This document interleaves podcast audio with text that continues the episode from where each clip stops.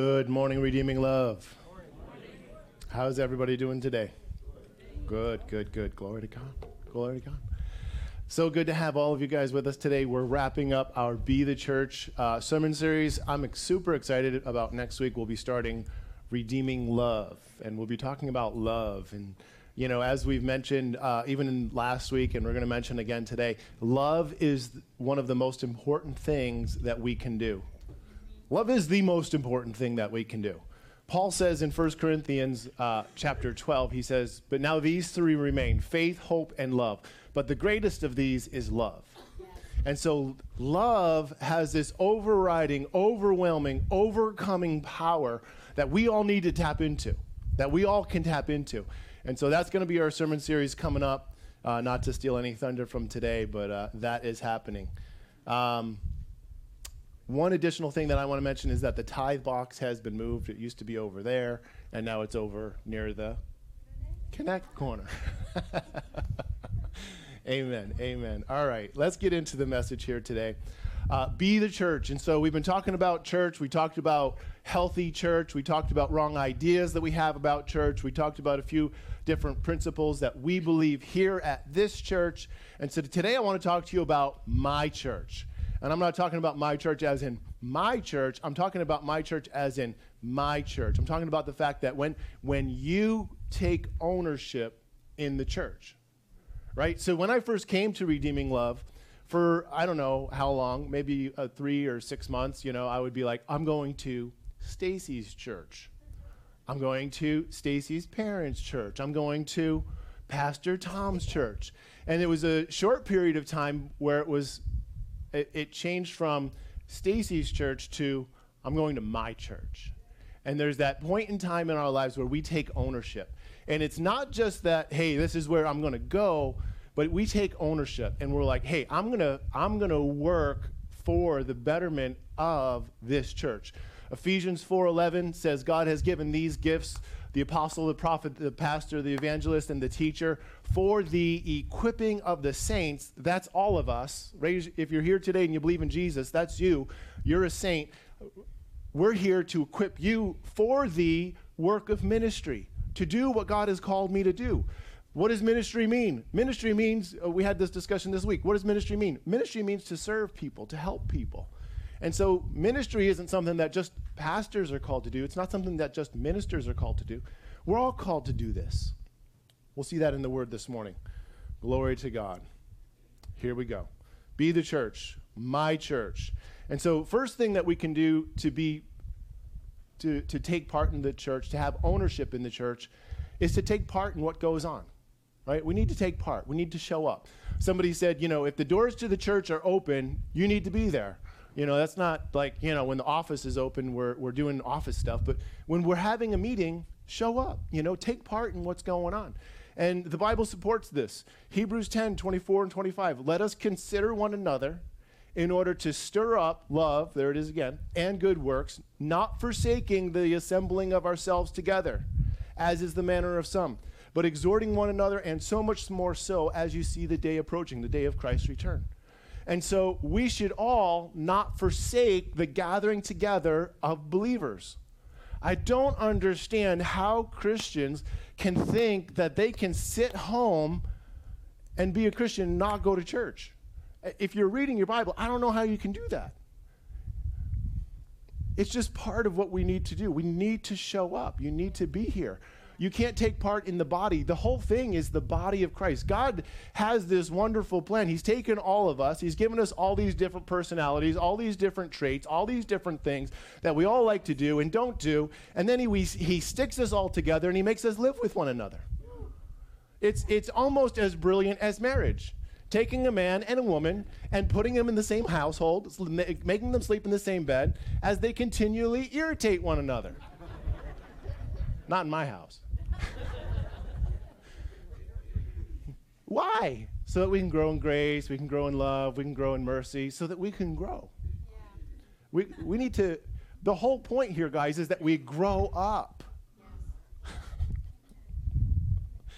Yes. uh, when, when Pastor Stacy and I were first, uh, you know, it, when the fir- thought first entered our mind that we might pastor a church someday, The thought was we want our congregation to be a mature body of believers. We don't want them to be little kids running around still drinking the milk. We want them to partake of the meat of the word. We want them to move on to maturity. You know what? I'd rather have a church of 100 that, that, that has birthed hundreds of pastors and sent them out than to have a church of 1,000. I'd rather have a church of 100 that's birthed 100 pastors than have a church of 1,000. Why? Because it's all about growing people up and making them mature, that they can go and do the same thing for other people. This is what the discipleship process is supposed to look like. This is what we're supposed to be doing here. Do not neglect the assembling together of one another, as is the habit of some. One translation says, and have shipwrecked their faith. Come on. People want to apologize to me when they miss church. They want to apologize. Pastor, I'm so sorry that I wasn't here last week. Listen, you can apologize to me. That's fine. I mean, we, I, I may or may not notice that you go missing as the church grows and, and is larger. Uh, normally I do, but then we do have attendance as long as you're filling out your engage card so that we'll know whether or not you're here. And then, but really, you're not hurting me if you don't attend church. You're hurting yourself. It's yourself that you're in. It, apologize to yourself when you when you miss church. I'm sorry that I missed church. you're hurting yourself. You're hurting your own relationship with God. And so we don't want you to come so that we look good. We don't want you to come so that this looks good. We want you to come so that you can be blessed, so that you can partake of what's going on here in the Holy Spirit every single week. Because there's something good going on here. Yeah. Number two, how do you how do you take ownership in the church? You serve. Find a place to serve. There are many ways to serve here at Redeeming Love. We don't have serving on our engage card today. Oh, we do. I thought we had engage cards, engage groups on the. We have serving on here today. Look at that. You can sign up to serve. All these different ways to serve. Usher team, worship team, sound team, cleaning team, engage kids, nursery. I've, we have all these different ways of serving, and we're creating more all the time. Why? Because we know that it's an important part of body life. This is actually what we're called to do. This is what we're called to do, is to serve. Mark 10, 42 through 43. But Jesus called them to himself and said to them, You know that those who, consider, who are considered rulers over the Gentiles lord it over them, and their great ones exercise authority over them. Yet it shall not be so among you, for whoever desires to become great among you shall be your servant and whoever desires to be first shall be slave of all. For even the Son of Man did not come to be served, but to serve and to give his life as a ransom for many. I want to read this in the Passion Translation because it's, it's, it's a little easier to understand. Jesus gathered them together and said to them, Those recognized as rulers of the people and those who are in top leadership positions rule oppressively over their subjects but this is not the example that you are to follow. You are to lead by a different model. If you want to be the greatest, then live as one called to serve others. The path to promotion comes by having the heart of a bond slave who serves everyone. For even the Son of Man did not come expecting to be served by everyone, but to serve everyone and to give his life as the ransom price for the salvation of many. And so when we talk about somebody being a minister or somebody being a pastor, all that means is that they're, they're becoming a bigger servant. They're going to serve in a larger and a greater capacity. Yeah, there's some more responsibility. Yeah, there's a little bit more of whatever else that goes along with it. But really, it's just you get to serve more. Hey, you get to serve more. Hey, we see you serving and you're doing great. We want you to serve more. We want to give you a title to go along with that. we could look at it from the back angle like that. Jesus, and this is the great model, Jesus didn't come to serve people, or Jesus didn't come to be served by anyone. Jesus came to serve. Jesus had no need in and of himself to come to earth. He didn't need to do it. He would have been fine without us. He was perfectly fine. God is self sufficient. That means he needs nothing. Yes, He wants us to be in fellowship with him. He came and he lived a sinless life for you and I so that our sins would be forgiven. He died on the cross for your sins and for mine so that we could go to heaven with him. We could have a relationship here and now. He did that out of a servant's heart. He didn't do that because he had to. He didn't do that because of obligation. He didn't do that because he was better than us. He humbled himself. He took on uh, the role of a servant and he died in our place. I'm the one who des- deserved to hang on that cross, not him. You're the one who deserved to hang on that cross, not him. I'm the one who deserved to be buried and go to hell, not him. But out of his great love through servanthood, this is what he did. He came, lived a sinless life, something that none of us could do. And then he gave his life for us.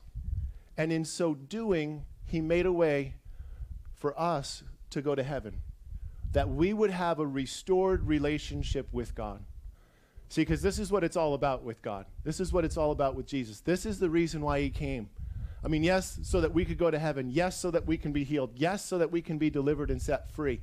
But he came to restore relationship in the very beginning, book of, book of Genesis, we read in the beginning, God made this garden, he made man and, and he made Adam and Eve, and he, and he came and he walked with them in the cool of the day. He came and he, and he saw Adam face to face. They walked together. And Adam and Eve stood and walked with in the very presence of God. But then sin entered and all of that got ruined.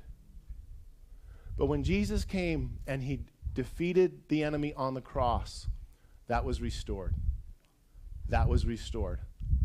That was restored. And so every single one of us, every human on the planet, if we simply call upon the name of Jesus and we ask for our sins to be forgiven, we're restored to this right relationship where we can begin once again to walk with Him in the garden.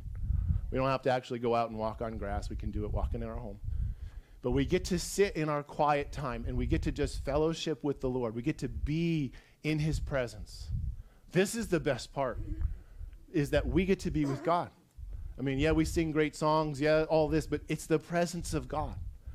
What it's the presence of God. And so this is what he did for us. He won this place where we could come back to right relationship with him. If you're here today and you've never done that before, I want to invite you to do that today. I've got a couple more points and I'm going to move on with my message here. But while I'm talking about this, I want to just make that invitation. If you're here today and you've never invited Jesus into your life as Lord and Savior, if you don't know what it means to have a relationship with Him, I'm going to say a prayer. I'm going to ask you to pray with me. Father, in the name of Jesus, I'm a sinner. I ask that you would forgive me of my sins, that you would come and live inside my heart that you would help me to live for you all of the days of my life. God, that you would um, restore relationship. God, that you would heal me of all my sicknesses. God, that you would deliver me from all oppression. And God, that I'll spend eternity in heaven with you. In Jesus' name, amen. If that's you and you just prayed that prayer today, I'm going to ask you to check this box on your engaged card that says, I follow Jesus as Lord and Savior for the first time today. If you check that box, I'm going to send you some information describing the decision that you've made and what your next steps are. Your next step uh, is uh, to find a great church. If you like this church, we'd love to have you here. If not, we want to help you find a good church that you would like. Amen? Amen. Amen. Continuing with the message. Step number three, third thing that we can do to take part in the in the church, to make the church our own, to take ownership in the church, is encourage others. We need to be a people that encourage others. We need to be a people that speak encouraging words. This is one of my this is becoming one of my favorite scriptures, guys. Ephesians 4:29. Let no corrupt word proceed out of your mouth, but what is good for necessary edification that it may impart grace to the hearers. Are you kidding me? When we speak a word of edification, I've told you this guy, I've told you guys this time and time again, but I'm going to tell you again. When we speak a word of edification, we are literally imparting the grace that only comes from God. Grace. Uh, speak a word of edification, and it imparts grace to the hearers. All right, so what does this look like? You see somebody and you say, you say You're going to be a great dad. You're going to be a great mom. You're going to be a great sister. You're going to be a great um, thingamabobber thingy that you do. I forget. I, I know. I know. You know, I know. the words fail me. And then when we speak that, God imparts grace because grace is what? It's divinely imparted strength. Grace is divinely imparted strength. And so when I speak those words, divinely imparted strength comes. It's almost as if I control the hand of God by the words that I speak. When I speak edification, the blessing of God comes. And he receives strength to become that great father, to become that great sister, to become that great whatever it is you do, employee.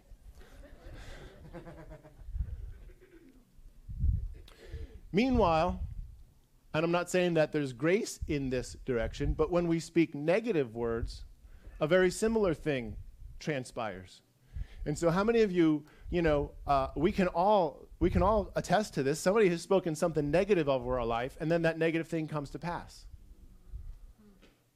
You're never going to mount anything. You're no good. You can't do this. You can't do that. And we believe the words that were spoken. I'm not saying that there's grace imparted there. It's not. God would never impart grace on that. But the enemy may bring a curse. Maybe. Not definitely. But why take the risk? So we need to just watch our words. We need to be careful. We need to be those people that speak edifying, building up, encouraging words to one another. Have you guys ever seen a gold mine? Do you know what they look like? It doesn't look like a little stream where they're pulling gold rocks out of it anymore. But if you live in or around a gold mine, the people that work at the gold mine, all they'd ever do is they all they ever talk about is the gold right? They don't ever talk about everything else that's going on there. What do they talk about? What do you do? I work at the gold mine.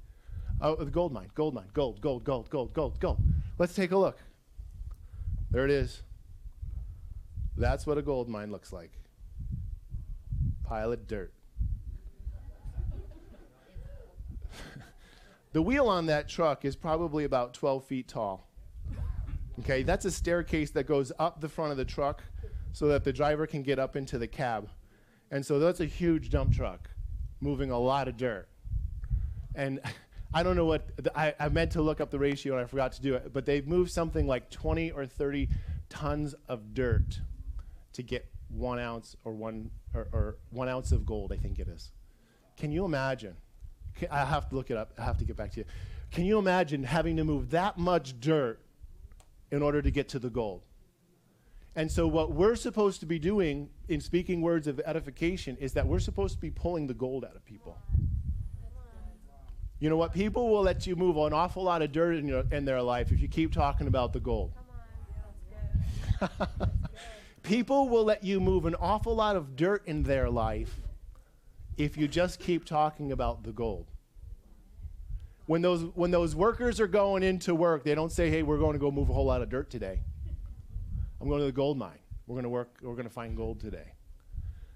People that live near the gold mine, they don't say, hey, there's a dirt mine up there, and they happen to find some stuff once in a while. No, it's a gold mine. They're, they're, they're looking for gold, that precious thing. And so encouraging words are precious, and we need to treat them as such. Amen? That's good. Number four, love everyone. Love everyone. And so this is our calling. How do we how do we take ownership here at Redeeming Love? It's in our namesake. We, re, the redeeming love is the love that God has that redeemed us back to himself.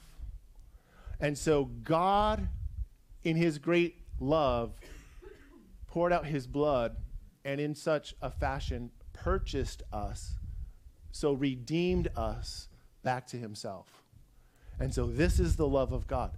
It's the love of God that leads men to repentance. It's the love of God that leads men to repentance. And so, one of the motivating factors that we have, and one of the things that we should do if we want to take part in the church, is we need to start loving people. We need to get better at loving people. I, mean, we've all started, I, I suppose. But we need to get better at loving people. Better. How, do you love everyone all the time? Always. With agape love. Uh, well, you got me on that last one. but this is what we're called to. This is what we're called to. We're called to love everyone, no exceptions, no excuses. How do you know if you're loving everyone? I don't want to get. I don't want to steal my whole message from ne- from the next four weeks, but love is such a love is such a wide, varied topic that um, we're never going to talk enough about it. Let's read the scripture. John, John 13, 34 through 35. A new commandment I give to you that you love one another as I have loved you, that you also love one another. By this, all will know that you are my disciples if you have love for one another. And so Jesus came and he says, I have not come to abolish the law, I've come to fulfill the law. And he says, he goes through the law and he says, Hey, you know, I know that it says, you know, do not murder, which all of us, m- most of us, we're not going to have to confess that sin before God. Uh, but then he says, don't be angry with your brother. Don't even say, you fool. And now we're all guilty. And now we're immediately all guilty. Right? He says, uh, you know that it was said, uh, don't commit adultery, but I'm raising the bar, I'm raising the standard now, and I don't even want you to look lustfully at another person. Okay, so he raised the bar again. And now suddenly we're all guilty. You know, it says don't do this, but I, am saying, you know what, go, go even further, go even further, go even further. You know, you, you thought that it was possible to complete yourself in the law. Don't murder. But what I'm saying is, don't even say you, you idiot. I drove here today, right? Some of you just thought that. I drove here today, of course. No, we're not, it, and now it's completely impossible for us to complete it. But the good news is that we don't have to. The good news is that we actually can through the grace of God, through the love of God. We actually can not only complete the law, which nobody has ever done, but we can live in such a way that we're actually completing the completion of the law that Jesus brought, where we don't say, you fool, where we don't lust, where we don't do any, where we don't even think evil, 1 Corinthians 13 says. We don't even think evil of another person. This is love. A new commandment I give you that you love one another. Love. As in the same way that I loved you. He, we don't get to love people any way we want. We don't get to do that. We don't get to write the ticket and say, I'll love them like this. That's not what Jesus said. He said, Go and love people just the same way that I loved you. Qualifier. All right, what did Jesus do? He laid down his life for them. Okay, I guess that's what God's calling me to do. Matthew 5, 43 for 44. You have heard that it was said, You shall love your neighbor and hate your enemy. But I say to you, love your enemies, bless those who curse you, do good to those who hate you, and pray for those who spitefully use you and persecute you. I, I don't know how many of you have uh, read this verse before. I don't know how many of you have ever tried to do this, but have you ever had an enemy? Have you ever had somebody that hated you, that teased you, that spitefully used you, that said bad things about you, that you know worked against you? They tried to steal your job. They tried to. Um, we could go crazy here. They tried to do everything wrong, wrong you. And have you been able to love them? Have you been able to love them? And you know, it's interesting. I looked it up here because we're go- we're going there. Um, he doesn't. It's not. There's three type. There's four types of love. Three types of love that we're probably all familiar with is eros. That love I only have for my wife. Phileo, brotherly love, and agape love. This this undeniable, unending love from God. Unconditional love that never ends that you can't you can't do anything to stop me from loving you. And the interesting thing is that in both of the previous verses that I've read, it's agape love. Agape one another as I have agape you. And so here he's saying agape your enemies. Love them unconditionally. It's the only way that we can love them. Because if we're going to love enemies with conditions, then we're not going to love them.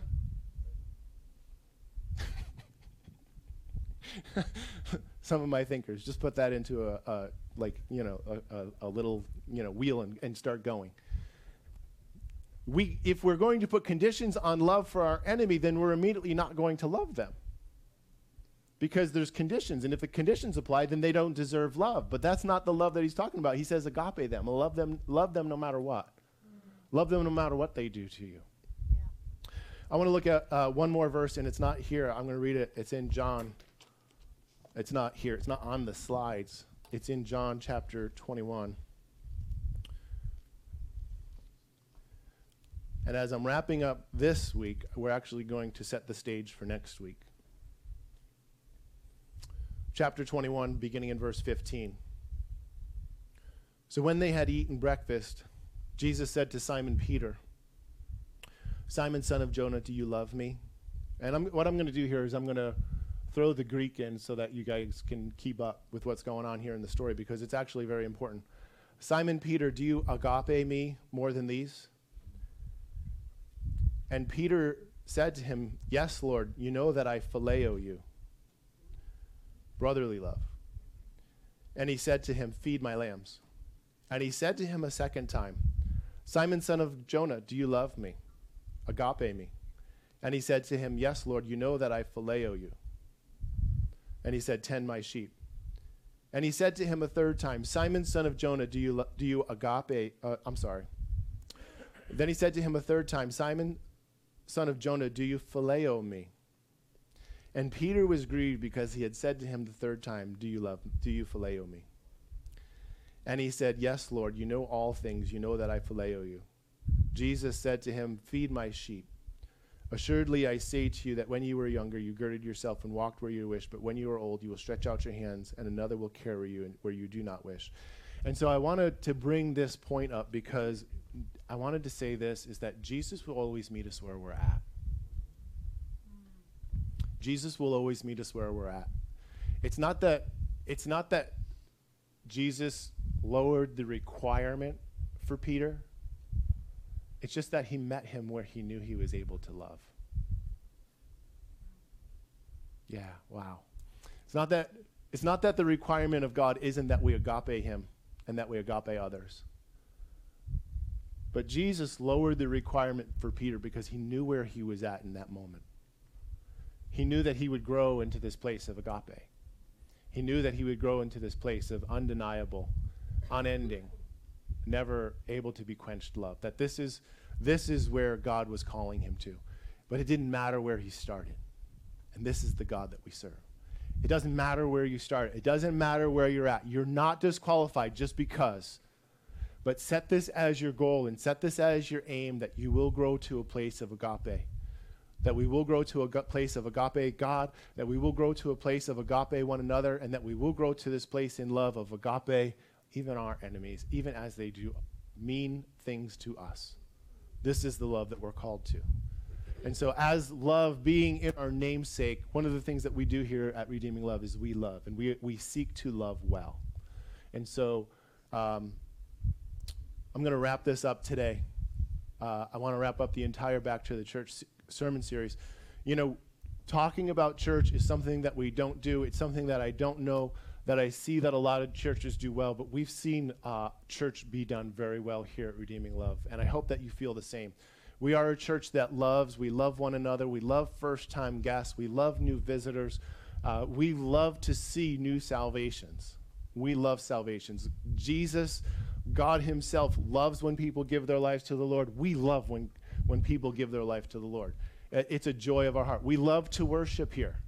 This is just something that we do. We love to worship, and we're going to continue to worship. We're, we're going to worship wildly. The Bible says that he who has been forgiven much loves much. And there was a long period of time where I didn't think that I had been forgiven much, and I, and I loved God as good as I could. But there was a moment in time where I realized everything that I had done and I realized how much of an enemy of the cross that I had been. And I realized how much I had been forgiven. And my love for God grew in that moment of realization. Because he who loves, he who has been forgiven much loves much. And we're a church who loves much. Amen? Amen. I just want to pray and we're going to end. Father, in Jesus' name, we thank you for uh, this church. God, we thank you for what you've done here at Redeeming Love and what you're doing. God, we thank you for pouring out your spirit here in unprecedented ways. God, we thank you and we praise you for every healing that we've seen.